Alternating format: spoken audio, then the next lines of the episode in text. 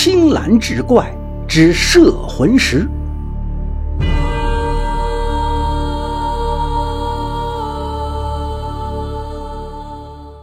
话说书生韩远悠悠醒来，发现自己正躺在床榻之上。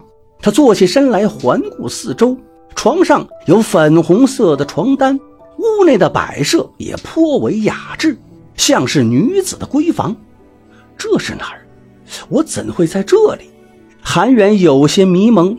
他记得自己赴京赶考途中被一架马车撞倒在地，随后便失去了知觉。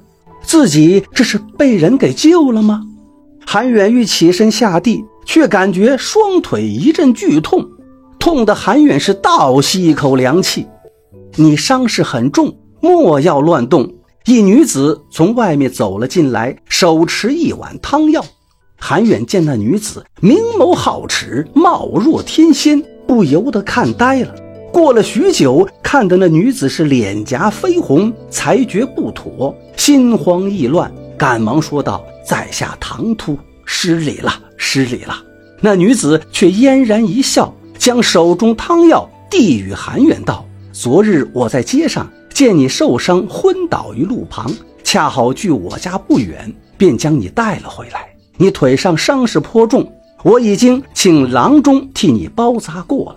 这是郎中给的汤药，喝了有助于你伤势恢复。”韩远忙谢女子救命之恩，而后接过汤药，是一饮而尽。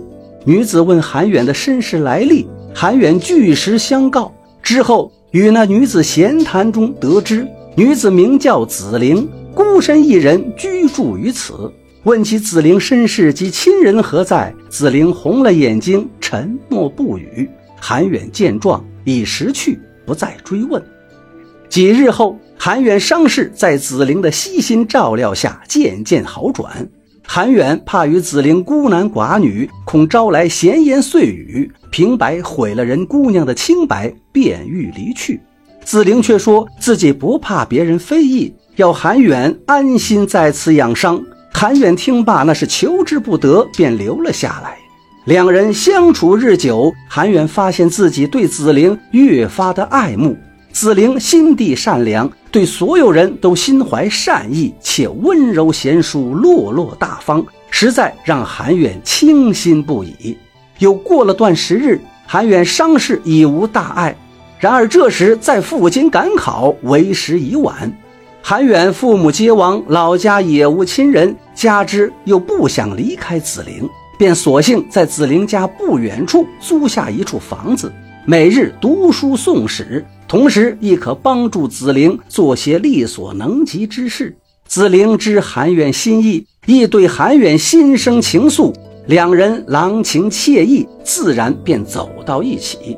此后两人感情甚好，韩远常诵诗与紫菱听，每当念及“死生契阔，与子成说”。执子之手，与子偕老之时，子玲便会托着腮，忽闪着大眼睛，笑盈盈地注视着韩远。韩远有时会给子玲在集市上买一些小首饰，虽不贵重，子玲却很高兴。韩远将买来的发簪插入子玲的发间，看她笑靥如花。夕阳中牵着手的两个人影拉得很长，这一刻。韩远感到前所未有的满足，功名利禄、荣华富贵又算得了什么？只要今生能和子玲在此长相厮守，自己也就无憾了。然而，随着两人感情越来越好，韩远却发现子玲有些不对。正当两人情浓之时，子玲总会不自觉地哀叹，而且常常会独自黯然神伤，默默流泪。问子玲为何如此，他也只是无言的摇头，神色哀伤。韩远见子玲为难，不想让其难过，只得一再作罢。一晃，两人相识已近三年，子玲变得愈发是喜怒无常，对韩远温柔备至，又时而冷若冰霜，亦或是愁云满布，而且常常说出想让韩远离开这里的话，说两人情分已尽。韩远非愚钝之人，稍一思索，便知子玲定有苦衷，又怎会离开子玲？任凭他百般苦劝，软硬兼施，也绝不离去。子陵无奈，终向韩远坦白了其中的缘由：我并不是人，亦非真实存在，而是摄魂石根据你心中所好幻化出来的，只为将你的魂魄留在摄魂石中。紫菱一脸的哀伤道：“我为害你丧命而生，明日便是三年期满。”你若还待在这里，便再也无法回到人间去了。你你在胡说些什么？紫菱，你是怎么了？韩远一脸的茫然，完全是听不懂他的话。你跟我来。子陵拉着韩远来到一处从未到过之地，前面有一石壁，壁面光滑通透，透过石壁望去，外面的景象是清晰可见。你的魂魄被摄魂石摄进石中。现在在其幻化出的幻境之中，外面才是真实的世界。你朝那儿看一眼，自会明白。韩远朝着紫菱所指方向凝目望去，那石壁之外竟耸立着无数的石人，似石匠精心雕刻一般，栩栩如生。其中还有一人，衣着面相竟与自己是一般无二。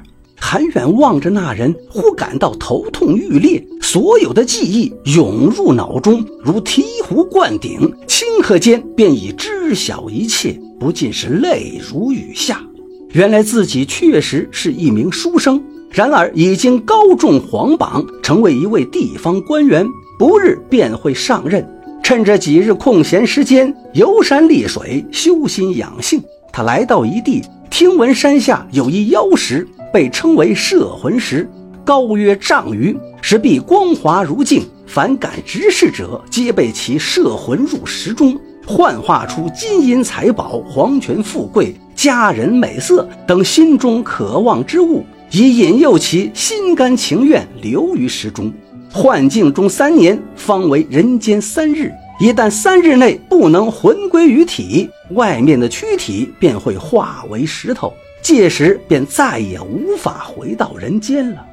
韩远自持自己不贪不淫，为人正派，便来到石前以石炼心，却没料到难过情关。子陵虽为摄魂石幻化之人，却亦对韩远动情，不忍其生生世世被困于石中，才再三要其离去。我是不会走的。韩远掷地有声道：“你因我而生。”若我离去，你岂不会烟消云散？哪怕你是虚幻，你依旧是你，我也愿与你生生世世长相厮守。自聆听罢，顿时泪流满面。可我不能害你呀，能与你共度这三年，我已是心满意足，又怎能奢求更多？子陵言罢，含泪一推韩远，将韩远推到石壁之上。竟直接穿透石壁跌了出来。韩远最后看到的是紫菱含泪的微笑。人世之中，你终会找到自己心仪之人。永别了，忘了我吧。待韩远回过神来，自己已魂入体内，那摄魂石上裂开了一道口子，任凭韩远如何直视，再也无法进入。韩远在摄魂石旁痛哭不已。那个为自己而生、为自己而死、百般性格皆为己爱的女子，再也见不到了。韩远失魂落魄，回到家中。不日之后，走马上任。然而此后的日子是味同嚼蜡，过的是索然无味。一晃多年，韩远始终未能成亲，他无法忘却心中那个人。